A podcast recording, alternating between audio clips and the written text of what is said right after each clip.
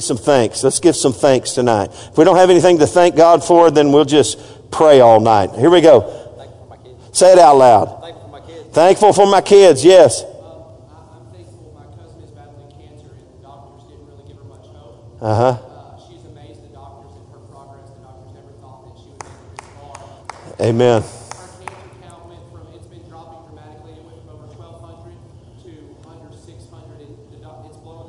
That's awesome. Praise God. Amen. Yes.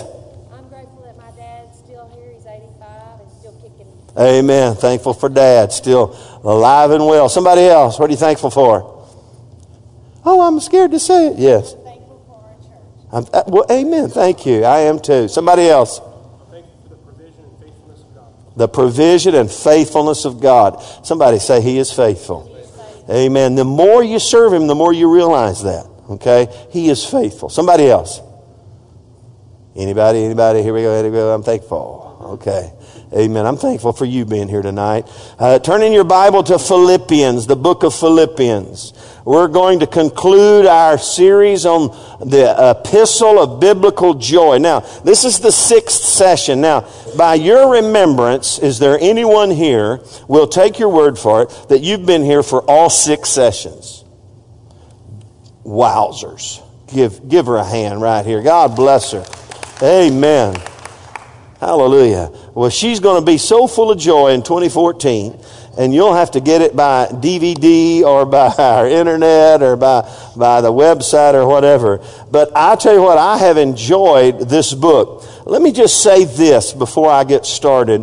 Uh, I asked Doctor Shibley, who's a theologian uh, uh, extraordinaire, Uh, I asked him this in reference to uh, there's there's different types of preaching and ministry, uh, preaching technique or, or types. One is topical. Okay, like for example, I could preach a message, and a lot of my messages are topical uh, uh, from the standpoint, you know, you just have a topic and you're preaching on a topic.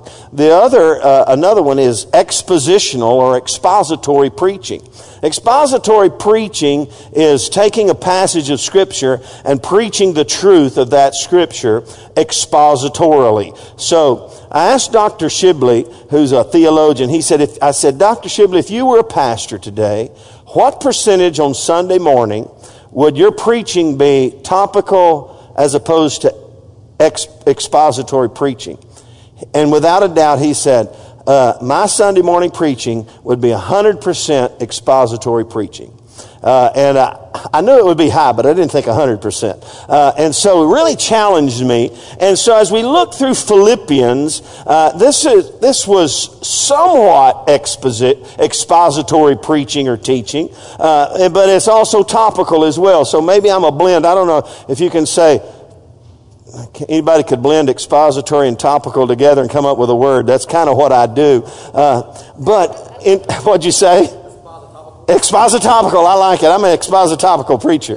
Uh, because and, and in reality, when you study Scripture, even expositorily, you're going to find a, a, a theme and a topic. So, so, but uh, it's the methodology. And so, and uh, to be honest, Uh, a topical preacher, a topical message, he gets a topic, and maybe if you'll if you follow along with me, uh, sometimes I have a topic and then a keynote verse to kind of launch me into that, uh, and and uh, then I go find truth in the Word of God to build around that topic.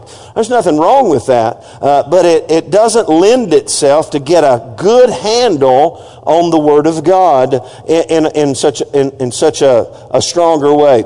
And so I hope that as you studied Philippians, you've got a pretty good handle on this book. I know I have.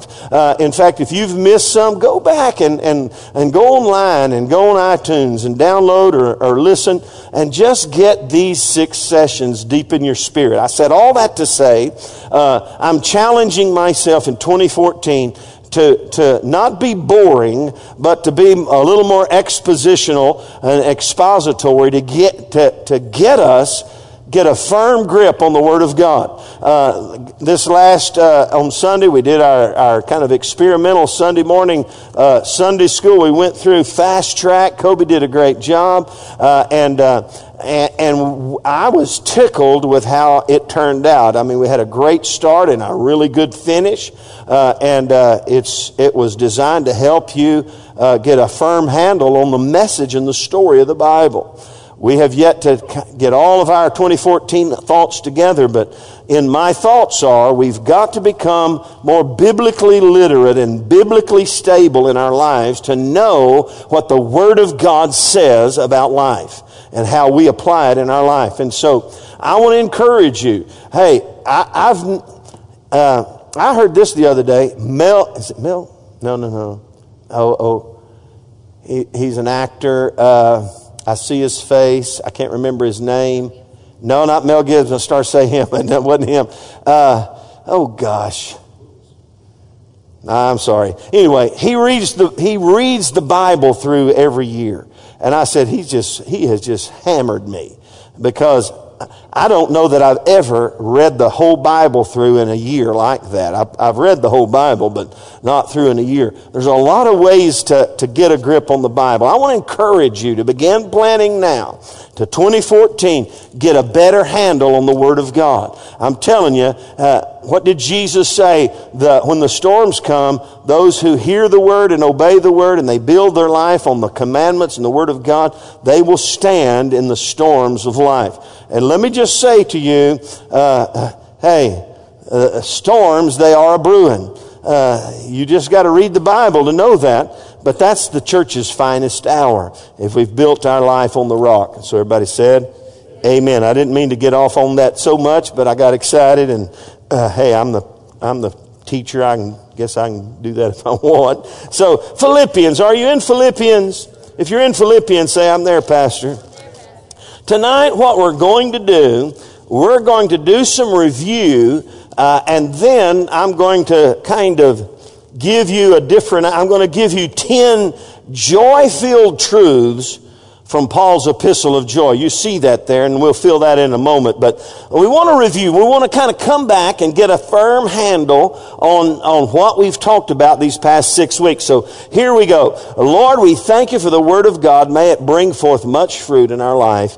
And everybody said, amen. Here's the quick review. I'm just going to walk through these thoughts. The word joy and rejoice appear in Philippians thirteen times. And that's what we've realized, that the theme of this book really is uh, uh, the uh, walking in and abiding in and living in biblical joy. Now, uh, the purpose of the letter was twofold, to kind of address some disunity and as a thanksgiving to them for their generosity in Paul's time of need. But hey, the, the overarching uh, flow and feel is, is walking in and, and abiding in that biblical joy. In fact, I kind of gave you this uh, one, two or three weeks ago. Uh, it's kind of broken down like this. The first chapter and a half, maybe the chapter one and chapter two, is dedicated to Paul modeling biblical joy even in the face of his adversity. Because where was Paul when he wrote Philippians? He was in He was in prison. Been there four years, according to some. Uh, and so he was still walking in the joy of the Lord. It was not uh, uh, based upon his negative circumstances. And as you walk through Philippians, he's saying, I rejoice, I rejoice. And then he gets in chapter two, he says, and so let's rejoice together. And then he gets to Philippians three, and then he just says, okay, finally, rejoice in the Lord. He's kind of like, I'm modeling it. Hey, let's do it together. Now you do it. You get it? And so, how many of you appreciate somebody modeling the, the characteristics of Christ that you go, oh man, but then, then he says, okay, it's your turn now. You go for it. I'm doing it. We've done it together. Now you just got to walk in it. You've got to abide in it. You can't let the circumstances of life knock you off biblical joy. Now the most famous verse in Philippians, uh, concerning joy is Philippians four four, where he said, rejoice in the Lord what? Always. And again I say what? Rejoice. He's hitting this theme. Uh, and so uh, let's embrace it. Now, uh, here's what I said about biblical joy. It's based, uh, based solely upon what Paul and this Philippians, uh, he, what he said to the Philippian church. We can deduct that biblical joy has what? Nothing to do with external circumstances. Your joy is not linked to your external circumstances.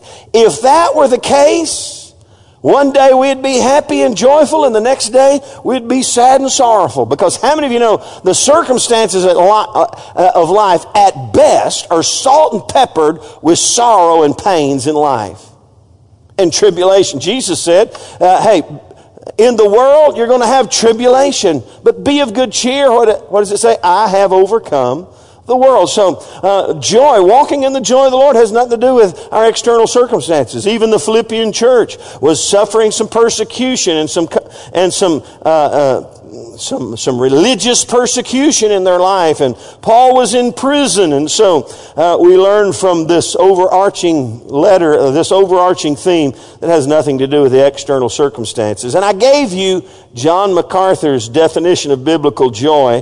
I love it. It says this: it's the settled conviction that God sovereignly controls the events of life for the believer's good and His glory. Everyone say the settled conviction. You see, until you get settled in some conviction in your life, you'll never walk stable in life. You'll never be stable in the in, in the attributes of Christ, joy being one. Uh, and so when you get a settled conviction that God sovereignly is in control of the events of life for your good, what did Paul tell the Romans in Romans eight? And we know, not we think, and we know that all things work together for good to those who love God and are the called according to His purpose. How many of you know not all things are good? How many of you know prison's not necessarily good? But hey, what did, what did it work out for Paul? It worked out for good. It worked out for God's glory. For Paul's good and God's glory, for the expanding of the kingdom around the world. Uh, and so, that's the settled conviction. And then we talked about the foundation of biblical joy. Biblical joy is built upon the revelation of our eternally fixed position as saints of God. That Philippians, and that's found, oh, it's found throughout all Paul's writings. And if you haven't heard me talk about the biggest little word in the New Testament, anybody want to know, anybody not know what the biggest little word in the New Testament is? It's in. Everyone say in. In Christ. It means in a fixed position. And my, hey, when you get fixed, a lot of things get fixed. When you get fixed in Christ, a lot of things get fixed in your life, and joy is a byproduct, if you will, or a natural outcropping of being fixed in Christ. It's the foundation on which we build our life. And when we get fixed in Him, I'm in Christ. I'm seated with Christ in heavenly places. Amen. Somebody say in Christ. So that's the real foundation. It's not your circumstances. It's where you have built your life and you get fixed uh, on Him and in Him. And then we talked about, because you remember a second part of this letter, one of the one of the reasons for this le- letter is to deal with community unity. Uh, there was a little disunity in the community. Uh, and so Paul addresses that, and we, of course, Uh, weaved in the theme of joy and called it the joy of community. And I'll say it this way: vi- the vital ingredient of the proliferation of biblical joy throughout the church is community unity. Amen? It's the joy of community. Man, I love the family of God. I love the fellowship of the saints. It produces joy in my heart to be around the saints and the saints of God working together for the common good. In fact, you see that in Paul's writings with the Philippians. He gets all excited about their progress and their and, and their ministry and how they're operating. And so uh, it's the joy of community. We, we're created as people of community. You realize that? Fellowship of the saints. That word fellowship means common union or communion. Everyone say common union. You know, we commune with God, we commune with the Holy Spirit, and we commune with one another. Not necessarily commune, but commune. Uh, there's two different thoughts there. And so, hey, uh, it's the communion of the saints. It's community unity. And when unity is at in... in in danger, let me tell you something, all the attributes and characteristics of the Spirit of God began to go out the window. Okay, and so joy uh, is the outcropping again of community unity. Man, it just makes everybody happy. Everybody say amen. Amen. Hallelujah. And so, gosh, I, I could go off on some different verses there uh, just to kind of validate that. And then we talked about the necessity of guarding the goods, uh, being biblical joy. Uh, and uh, kind of the theme of that lesson was biblical joy must be guarded in order to be kept. If you're going to keep the joy of the Lord, it's got to be guarded. And we realize, what did he say when he went, when he got to uh, Philippians chapter three? When he when he started talking about, okay, now you got to rise, you got to you got to step out in this joy quotient yourself. You got to rejoice in the Lord yourself. Uh, he says, finally, brethren, rejoice in the Lord. And then verse two: beware of the dogs, beware of the evil workers, beware of the mutilation. Uh, he was warning them about evil influences, which if allowed to invade their world and invade their life and invade their families and invade the church, uh, would, would, among many other things, rob them of biblical joy. And so you got to guard the goods. Everyone say you got to guard the goods. Because there's a lot of joy. How many of you know there's a lot of joy thieves? Now, understand this. I'm going to back up. If your joy is not rooted in your external circumstances, nothing can steal your joy. Hallelujah. Amen. Everybody say, I got the joy, joy, joy in my soul. Say it just like me. I got the joy, joy, joy. Come on now, y'all. I got that. Two of you did that. Here we go. You want me to model this for you? I'm going to model it for you, and then you got to do it, okay? I got the joy, joy, joy in my soul. That's me. Everybody. I got the... Boy, y'all sounded like you didn't believe that, but uh, aren't you glad you're not the choir tonight? Hallelujah. Okay, and so, hey, we got to guard the goods. And so we looked at Philippians three and gave you a lot of things you could do in order to guard the goods. Uh, and then uh, we talked about uh, maintaining biblical joy, kind of the same thing, but from a different angle. And uh, we gave you one, two, three, four thoughts about uh, maintaining biblical joy in your life. The first one was maintaining healthy community, staying plugged into the local church. Listen, we got to stay plugged into the family of God, and we've got to we've got to we've got to model that for others. Hey, let me just challenge you to do something. Next Sunday, somewhere, some way, when you're interacting with people in the in the church, you just say, "Man, Wednesday night was awesome. Man, we just we're learning about joy. It was so great, man. I, w- I wish you'd come. Boy, we just had, hey, just hey, model a healthy community for the family of God. Uh, you got to maintain healthy community. Number two, uh, we got to maintain a healthy prayer life. We saw that in Philippians chapter three. Uh, he talked about being anxious for nothing, and then, gosh, and. Throughout Philippians, he prays for them some different things. Uh, and so to, to maintain biblical joy, we've got to uh, maintain a healthy community, a healthy prayer life, a healthy thought life. How many of you know that's important? You know, the wrong th- stinking, you know, it's the G N G O principle. Anybody know the, no, the G, the G I G O principle. G I G O. Garbage in, garbage out. You, if you, if you put garbage in, you're going to get garbage out.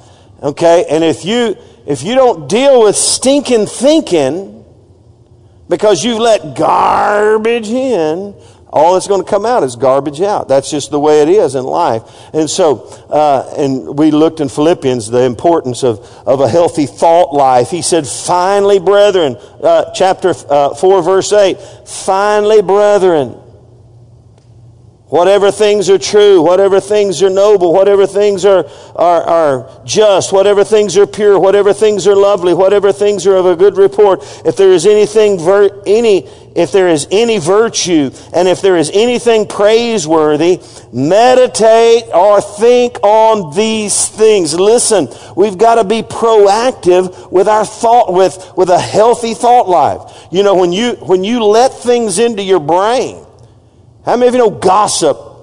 If you listen to gossip, it'll, it, it'll stick unhealthy things in your brain. You know, I've had people come to come and want to gossip to me uh, in the past about uh, somebody in the church, and and he said, "Well, Pastor, you know, did you hear about uh, you know so and so?" And I I said, uh, "I'll say no. Are they okay?" Well, and then you know, you know, when you know they, you can tell when it's coming. You know, it's it's just almost like there's a big warning: gossip's coming, gossip's coming, and and and when I hear something negative, I say, "No, let's stop now. Let's just call him and talk to him about that. Because, you know, I I know him, and I don't think he would be that way. And so best thing for us to all just have a little, uh, little uh, eating meeting or something." Oh, oh, no, no, no, no. They don't want to do that. They just want to tell you. And so, hey, you got you let those things in, they will pollute your brain and rob you of your joy. Are you with me? And so we've got to we got to get a healthy thought life. We talked about that, and then we got to maintain a healthy discipleship or spiritual growth life. That's found in verse nine and in other places. But he says, "The things which you learned and received and heard and saw in me, these do, and the God of peace will be with you." And so let me just throw this out again. We talked about it even in our intro tonight. Let me just challenge you to begin developing a strategy for your spiritual growth. Did you hear me? A strategy for growing spiritually. Developing a disciplined lifestyle to become like Christ. It does not just happen. You can't stumble into discipline. Hello.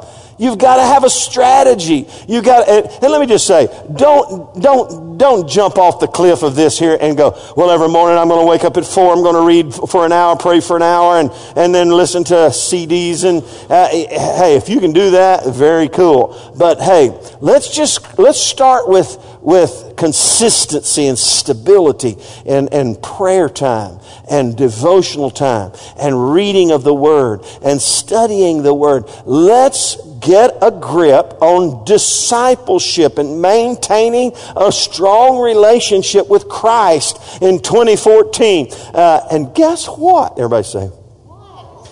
In twenty fourteen, we're going to begin the new year, as we have the last few years, with a Daniel fast. I won't talk about it much, but it's prayer and fasting. Jesus said, when you pray, when you give, and when you fast, uh, in Matthew six. So if Jesus, uh, we all think, uh, you know, prayer is important. Uh, we think giving is important, but fasting and praying is important too. And uh, we're gonna we're gonna step it up a little, and we're gonna provide you some some prayer directives and some helpful hints. In fact, we're putting together a package. Uh, uh, to to give you on the first of the year to help you and help us together get a good start on a spiritual discipleship track that will lift us all to another level in twenty fourteen. Somebody say amen.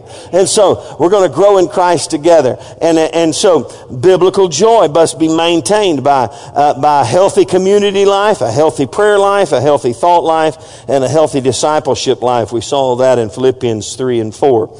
So that's where we've been for the last five or six weeks. We skipped a week uh, on uh, the last of October. So tonight, now here's what I'm going to do. I went back through the whole book. This is almost like review, but I'm just going to give it to you and, and ten uh, um, just easy to remember uh, joy-filled truths from the book of Philippians, okay, that you can see. And when you look at these, you'll realize, man, these things working in, in the body of Christ's life just produces and just uh, uh, multiplies and, and, and, and grows the joy quotient in all of our lives. And here they are. Everyone say, here we go. The first one is this, found in, in Philippians chapter one. In fact, let's go to Philippians one, and we'll just kind of walk through the book. The first, the first, The first uh, joy-filled truth from Paul's Epistle of Joy is what I call the joy of completion. Look in verse six of chapter one. Look what he says.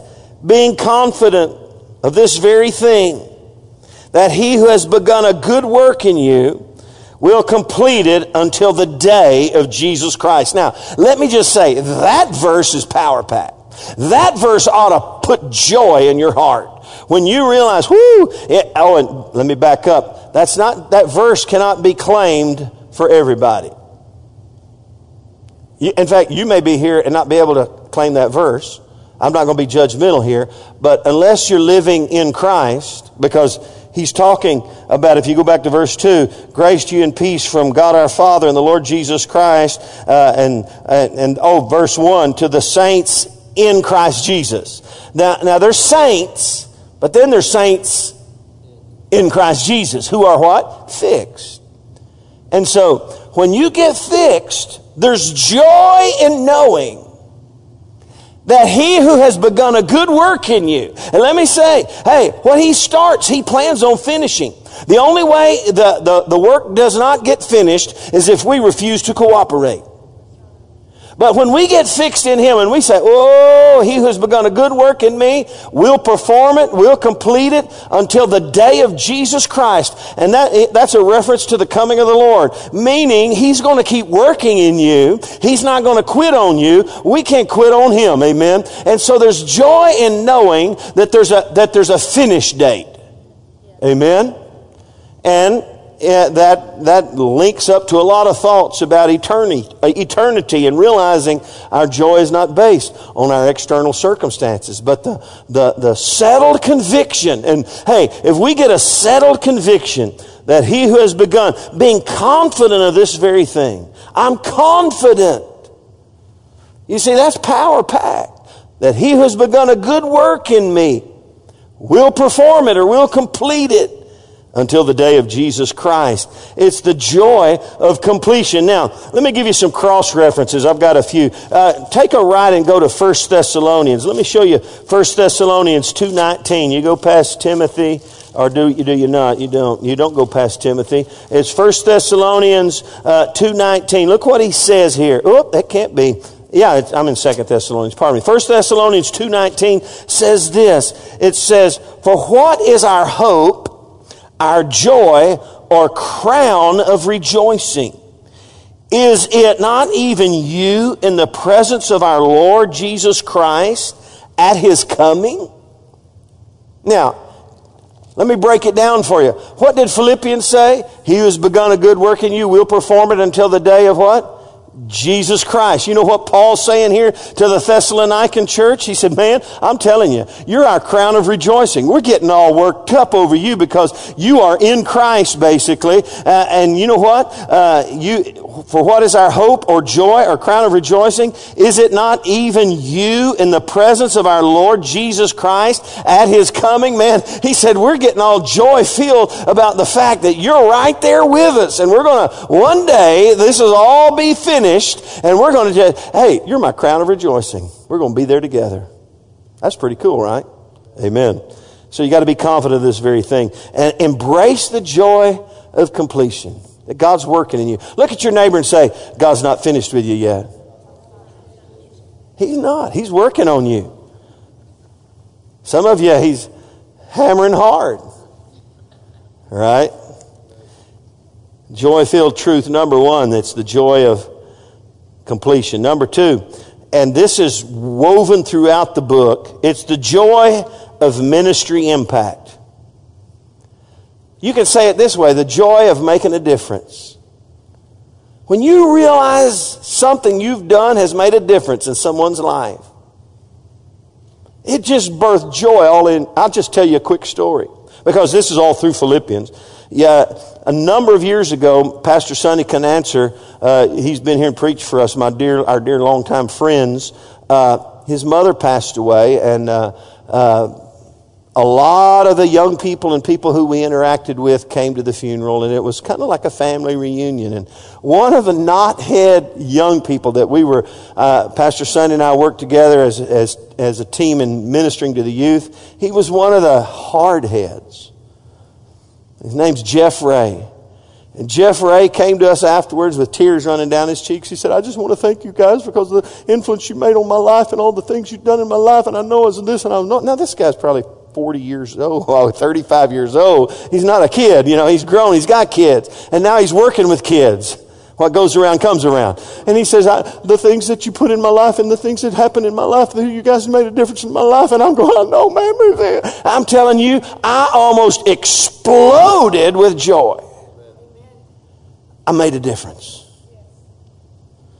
And you see that throughout all. Paul, man, he, he knows he's made a difference in their life. Let me just see if I can throw a, a few of these verses at you. Philippians one nine, you can kind of read between the lines. You see this. And this I pray, that your love may abound still more and more. In other words, man, you guys are already over off the charts in your love quotient, but I'm just praying you abound more and more. Uh, uh, Philippians two twelve, therefore, my beloved, as you have always obeyed, not as in in my presence only, but now much more in my absence. Man, you guys, you're loving one another. You're obeying the Word of God. I'm telling you, this, the joy quotient in Paul's life is off the charts with these people. It's the joy of ministry impact. I have a memory popped in my head of when I was a kid, before I was ever married, we went to the Gatesville Boys Home and preached, the youth choir, and I preached. I wasn't supposed to preach, but the guy uh who was going to preach couldn't be there, so uh, I I preached. And there, this whole room is full of these young boys who have been, you know, we always used to, we lived close to Gatesville, man. You be careful of this in you Gatesville. Uh, I don't know if they still have it there, but I got up and preached about fifteen, twenty minutes and gave an altar call, and the Spirit of God came on those kids. And they started weeping, and they started giving their lives to Christ, and their lives were transformed, changed. Man, as a young preacher boy, I can remember how, there's one of them big old wooden pulpits. Uh, I I kneeled down behind the, I hid behind the po- podium because I was just weeping with joy. I'm thinking, oh, and then I became like Paul the Apostle. He said, I'm addicted to this, man. I gotta get me some of this. I love this stuff, man. There is nothing like God using you to make a difference in somebody's life. It's the joy of ministry impact. Amen. Hallelujah. Amen. It'll grow on you. Uh, and so it's all throughout the, the book of Philippians where he, you can see the joy he has in, in their, uh, uh, their getting a hold of what Paul had had uh, shared with them throughout his ministry. And then number three, the third joy-filled truth from Paul's Epistle of Joy is the joy of faith. Look, look in Philippians chapter uh, one, verse twenty-five, and he's in this in this mode of uh, to depart would be better. I would like to stay. I need to go. I'd love to go. I need to stay. Uh, in verse twenty-four, he says, nevertheless, to remain in the flesh is more needful for you. And being confident of this, I know that I shall remain and continue with you all for your progress and what? Joy of faith. Now, this is a, a, a deep and a wide subject, but let me just say this to you. Our focused and fixed faith in Christ will always produce biblical joy. Let, let me just say, it's almost, I, I, could I say, I, let's just, let's vote on this.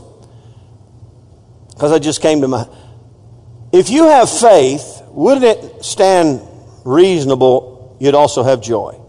Yes. I mean, I mean, it's just, come on now. Because if you, if you, if you're, if you got that settled conviction of faith and confidence in Christ, the natural outcropping is joy. And he said, I'm going to continue with you for your progress and your continued joy of faith. I'm here to just keep undergirding that faith that's going to, that's going to, uh, uh, uh, uh, e- explode into joy. Amen. And so it's the joy of faith. Our faith, I believe, is the spawning ground for all other virtues and blessings of joy being a primary one. I really do that. As we have faith and confidence in the finished work of Christ. Uh, let me read First Peter uh, chapter one, verse eight. You can slip over there if you're fast. Uh, you might even beat me. First Peter uh, one eight. Uh, Peter says this concerning uh, that, that the joy of faith. He says, whom having not seen, you love. In other words, I have faith in him enough to love him, but I haven't seen him. Though now you do not see him, yet believing, you rejoice with joy inexpressible and full of what? Glory. You see the, how they link together? Hey, even though you don't see him, you love him. And even though you don't see him, you believe. Everyone say, yet believing. Yet believing, what happens? Because I believe, I rejoice with joy unspeakable and full of glory. It's the joy of faith. Conversely, what kind of uh, mindset does doubt and fear put on you? Certainly not joy. Amen. So, it's the joy of faith. Uh, here we go. Number four. The fourth joy-filled truth from Paul's Epistle of Joy. And I love this. It's the joy of selfless living. The joy of selfless living. How many of you know Paul, when you read his, his writings, he lived a selfless life, not a selfish life. Let me just throw it out here by way of, of, of thought. Selfish living never produces biblical joy. Because selfish living is all about the here and now, right? It's all about me, myself, and I. It's all about, uh, in fact, he, he referenced some folks. Let me get back over to Philippians. These, these, uh, uh, these, the mutilation, the, the dogs, the evil workers. He referenced them again uh, when he when he gets to the end of Philippians chapter three. He says, "Let me just tell you about these guys. Their end is their destruction." Verse nineteen, "Whose God is their belly." In other words, they are selfish. All they think of is themselves. Whose God, whose God is their belly, and he goes on to say, whose glory is in their shame, who set their mind on earthly things. So if you're selfish, you're setting your mind on earthly things, and you're misunderstanding and, and, and missing out on, on the real joy of living, and it's called selfless living. When you're not living for yourself. And you see this, oh gosh, really all through this uh, this book. But if you go to Philippians chapter two, uh, verse one through five, uh, he says, fulfill my joy, verse two, by being like-minded, having the same love, being of one accord, of one mind. Let nothing be done through selfish ambition or conceit, but in lowliness of mind let each esteem others better than themselves. Let each of you look out not for your own interests, but also for the interests of others. And then it says, let this mind be in you, which was also in Christ Jesus. How many of you know selfless living produces joy unspeakable and full of glory? And did you know the Philippians were living a selfless life? They, they gave and gave and they gave again. They were not selfish. They were selfless. And so, it's the joy of selfless living. We talk about the joy of Christmas. You know, joy to the world. You know, and all the. Let me tell you something. The real joy of Christmas is not found in in in the receiving end. It's found on the giving end, where you realize it's not about me. Look, tell your neighbor, it's not about us. It's not about. It's not about us. It's about others. It's the joy of selfless living. Amen. And then number five, we see it throughout the book of Philippians, the joy of righteous relationships, kingdom connections. I tell you what, I, I find no greater joy than in lasting, rich, rewarding, righteous relationships of the saints. I once was young and now I'm older, and I have friends who I've walked with for now thirty-something years in the faith. And being with those guys, and those, Beverly and I have some friends, lifelong friends, there's nothing more rewarding than realizing, man, these righteous relationships that God has given me, they bring me great joy and contentment and satisfaction in life. Look in Philippians chapter one, verse four. What does he say? Always in every prayer of mine, making requests for you with all joy. It's a righteous relationship. You can throw that up there, Ike, if you can. There it comes. Thank you. It's the joy of righteous relationships. Look in uh, verse twenty-five and twenty-six of the same chapter. We read it just a moment ago. Uh, being confident of this, I know that I shall remain and continue with you for all your progress. There's that selfless living again. And your joy of faith. And that your rejoicing for me may be more abundant in Jesus Christ by my coming to you again. I'm telling you, he said, man, uh, we're, when it's reunion time. He's talking about, man, when we have family reunion, we're going to have family reunion and it's going to be happy. It's going to be a joyous reunion. These righteous relationships that God gives us uh, is powerful. Chapter two, verse seventeen. Yes, and if I am being poured out as a drink offering on the sacrifice and service of your faith, I am glad and rejoice with you all. For the same reason you also be glad and rejoice with me. It's that relationship. Uh, and and uh, hey, we've got to build those kind of relationships, uh, and they will produce long-term joy in our life. Number six, it's the joy of future things. How many of you know we have a future and a hope? What's Jeremiah say? God says, I know the thoughts that I, th- Jeremiah twenty-nine eleven, I know the thoughts that I think toward you, says the Lord, thoughts of peace and not of evil, to give you a what? A future and a hope. And the joy, that what you see in Philippians, Uh, and through the, the modeling of Paul the Apostle and the teaching of Paul to the Philippians, it's the joy of future things. Philippians three thirteen, brethren, I do not count myself to have apprehended, but one thing I do, forgetting those things which are behind and reaching forward to those things which are ahead. I press toward the goal for the prize, the upward call of God in Christ Jesus. I want to tell you something for the church, for the Kingdom Kid, for, for the in Christ crowd. Hey, I Our future is bright. Amen? Look at your neighbor and say, our future is bright, my friend. Man, it's the joy of our future things. In fact, Hebrews twelve, remember what, what it says about Jesus in Hebrews twelve, verse one and two.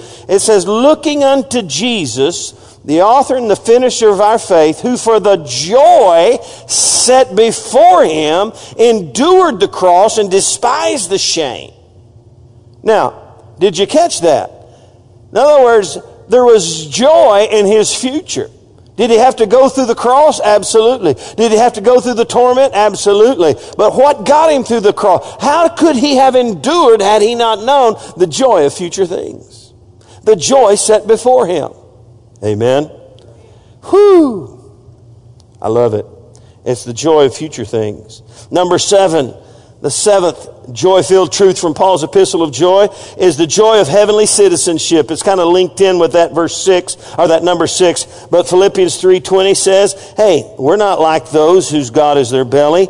Our citizenship is in heaven, from which we also eagerly wait for the Savior, the Lord Jesus Christ, who will transform our lowly body, that it may be conformed to His glorious body, according to the working by which He is able even to subdue all things to Himself. It's the joy of heavenly citizenship. This world, I think I sang it uh, a couple of weeks ago, this world is not my home, I'm just a passing through.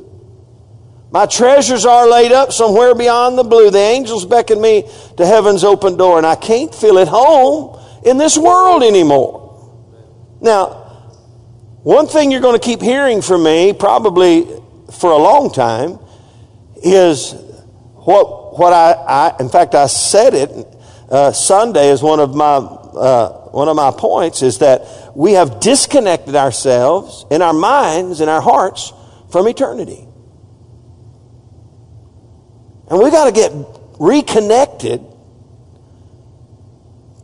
to the temporal condition of this world and reconnected to the er- eternal position we have in Christ in heaven. We've got to change the way we think about where we are right now. This is temporary. Hebrews says about our forefathers of our faith, they confessed that they were strangers and aliens in the world. My citizenship is not in this life. My citizenship is in heaven. I, that's, that's my final home. That's where I really belong. I'm just a foreigner. I'm just a stranger. I'm just a pilgrim passing through. Somebody say amen.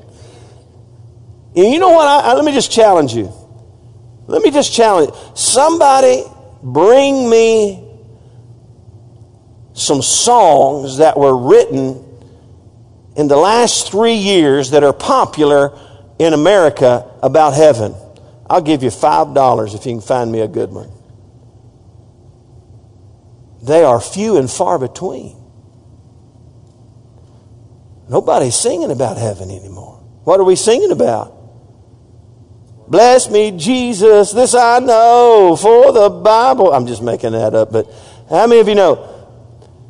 And my little, my, hey, by the way, my little, uh, if you want to know Pastor Sam's philosophy of, of worship, there's different, there's basically three kind of songs. They fall into three categories. And they're none of them bad. They just belong, uh, we just don't want to stick on one. There's me songs. Listen to some of the words to our worship. It's all about me. Now, that's okay if it lo- if it leads you to the next level of a we song. It's about us, me and Jesus, and and, and how He's touched me, and, and how much I love Him. There's nothing wrong. But let me tell you something. You want to get a little pure? It's a He song. Not many He songs. They're hard to find. I used to sing... Beverly and I, we've been singing those He songs. And, and it has nothing to do with me. It's all about Him. And I tell our worship team and our worship leaders, hey, by the time you get done, it better be a He song. Because we don't want to be talking about me when we need to be talking about He. Amen? And I just got a little off track, but listen, we've got to be talking about where we're heading to. I'm going to meet Him in the air. Amen. Find me a heaven song. Find me a modern day heaven worship song. I'll give you five dollars. And if it's a real good one, I might give you twenty to prove my point. Don't bring me one that just says one little word about heaven. I want, you know what I'm talking about. In fact, you may not like the, the sound of old gospel music, but you turn in, hey, you turn on the hymns. You hey, get over there to Bill Gaither channel just for a little bit, even if you don't like Bill, and you listen to some heaven songs because they are they are thick as thieves. Okay? And they will turn you to your rightful place. Our citizenship is in heaven. Amen. Everybody say amen. It's the joy of heavenly citizenship. Uh, and then number eight, uh, the, the eighth joy-filled truth from Paul's Epistle of Joy, it's the joy of effectual praying. Philippians one four, he's praying for the Philippians. What does he say? Always in every prayer of mine, making requests for you with all joy. Man, he's, his prayer life was laced with joy. And where, how does that happen? Because he's praying in faith. It's the joy of effectual praying. And then he teaches us that art in Philippians four, six, and seven. Be anxious for nothing, but in everything by prayer and supplication with thanksgiving, let your requests be made known to God, and the peace of God, which surpasses all understanding, will guard your hearts and minds through Christ Jesus. It's the joy of effectual praying. Let me show you what Jesus said in John sixteen. Jesus said this in John sixteen, verse twenty-four, about prayer and joy. He said this, until now you have asked nothing in my name. Ask, and you will receive, that your joy may be full.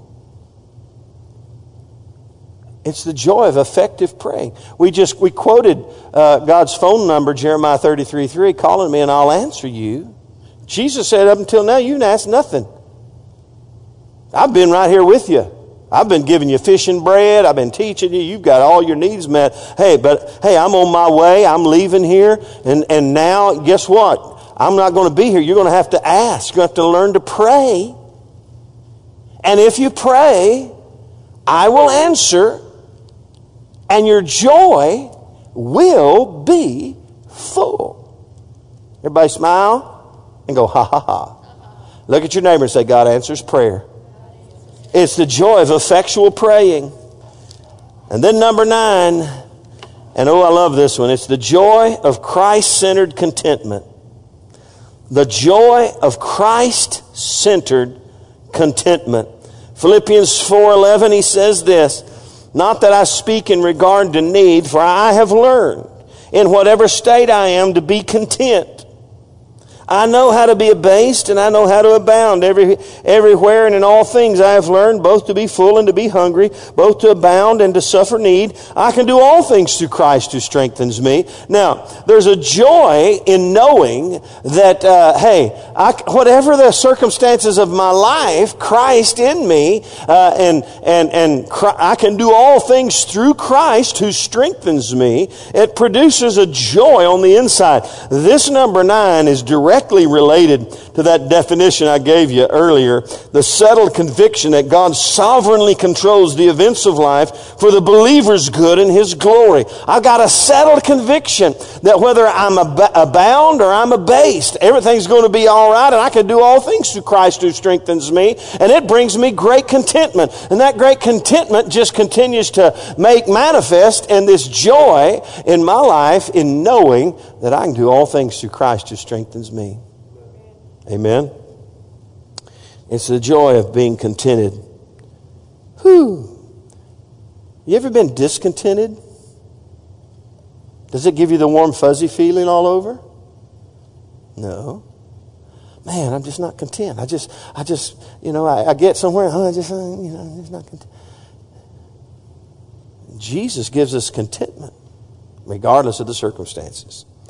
And then finally, number ten, drum roll please, and this is a very cool one to end on.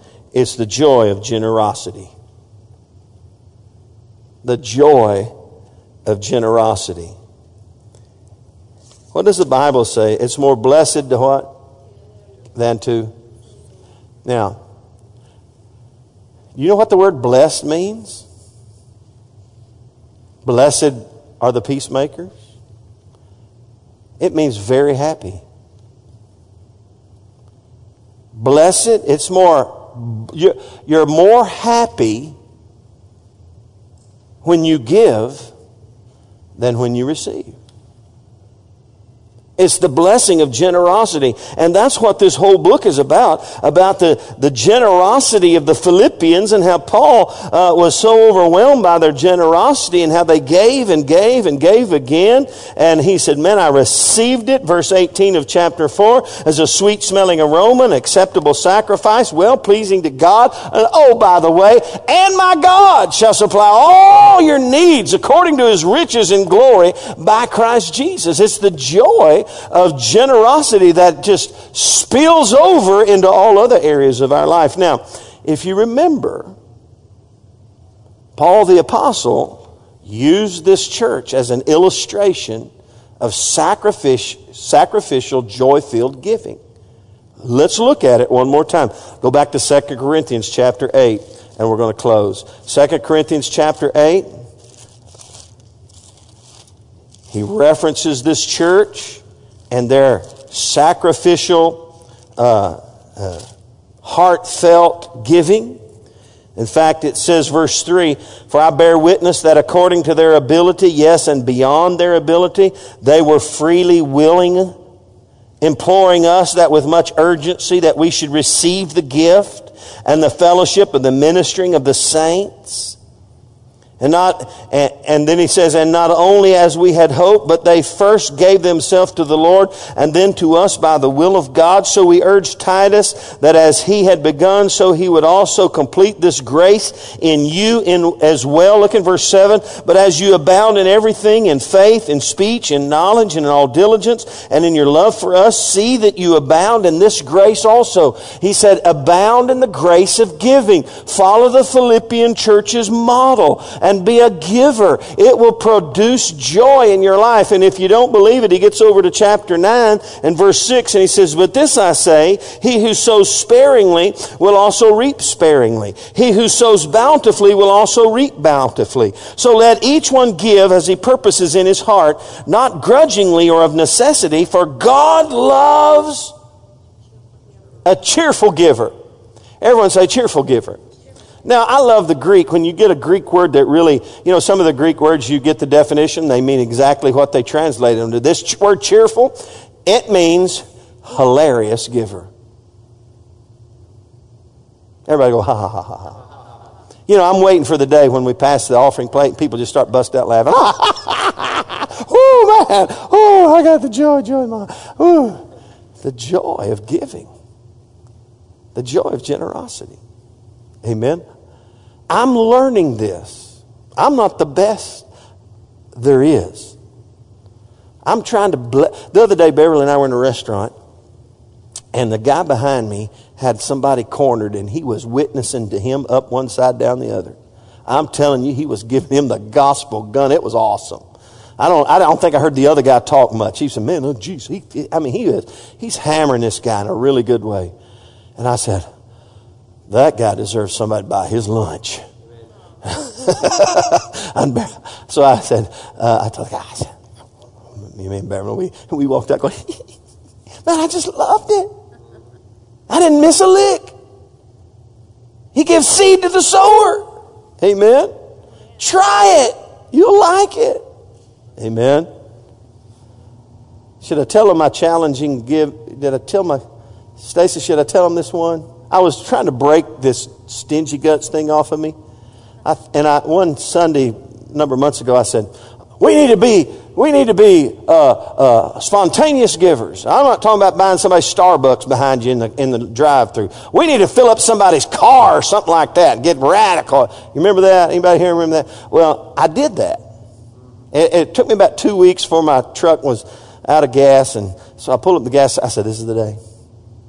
The next person who pulls up here, I don't care if it's a four-wheel dually who's dead empty and it's going to cost me one hundred fifty bucks. I do not care. If it's a, it doesn't matter. I don't care if they're rich or poor. I'm buying the, I'm filling the next person's car up with gas. I got all excited. Man, I'm, so I'm looking, and finally here comes a car, pulls up. This person gets out to go in to pay, which, you know, I'm deducing, okay, this is a cash payment, meaning, you know, maybe Tim, you know, I'm just, it wasn't a bad car. It wasn't a mediocre car, kind of. It wasn't a fancy high-end car, but it wasn't a bad car. And I just stopped the lady. She's going, I said, ma'am, I'm just feeling all generous today.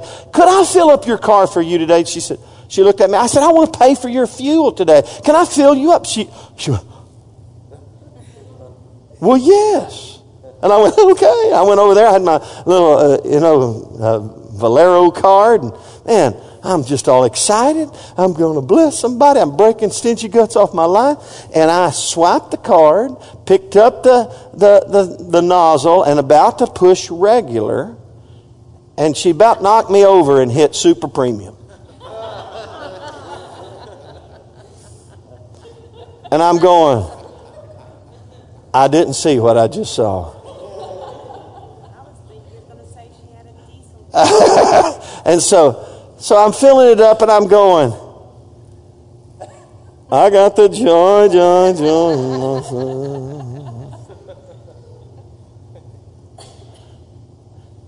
And I had to choose to not be cynical about giving. So you know what I did? After I shook that off, I said, I'm doing it again. I'm not quitting. I'm going to shake. It wasn't for them. It's for me. I'm telling you, this is for me. I'm not out trying to be the Mister Nice Guy. I'm trying to get, the, I'm trying to make sure that I don't have a stingy bone in my body. I still got a little. I'm shaking it off. But when I learn to give, when we learn to give, it brings joy in our hearts. Start somewhere. Maybe it is the Starbucks line. You see the little video about the, I don't know if he's a crack addict, the the guy who goes around giving away money at Christmas. He's the Secret Santa. And here's this crack addict or whatever, dope addict. The story is that his wife or something said, you've got to pray. God will show himself to you. He wants to help you. And so in desperation, he prays. I mean, he's just a dope addict, messed up, but he prays. And within an hour or so, Secret Santa shows up and starts talking to him, minister to him, and starts giving him one hundred dollar bills. And every time they'd give him money, he'd just weeping and crying. He said, what's, he's up? I mean, it broke something in his life. And you never know what your generosity does for other people. It may not be just the dollar or the meal or the... It'll be the fact that somebody knows somebody cares about you or about them. Amen? That brings me great joy. I'm addicted to seeing people smile. Make people happy. Give them a reason for living. Whew. Amen. Let's stand together. Lord, help us embrace the joys in this book. Help us to embrace the joy of generosity. Lord, help us to be men and women of joy who do not allow the circumstances of life to rob them or to rob us. But Lord, we just reach down deep when things don't go right. And we rejoice in the Lord always. Lord, we choose to rejoice. We are challenged to rejoice. We're commanded to rejoice. We're called to rejoice. This is who we are, Lord. And I pray, Lord God, as we finish out this series, Lord, that it would start a great journey of our lives of becoming the most joy-filled people on planet Earth who rejoice in the Lord always. In Jesus' name. And everybody said, Amen. Amen.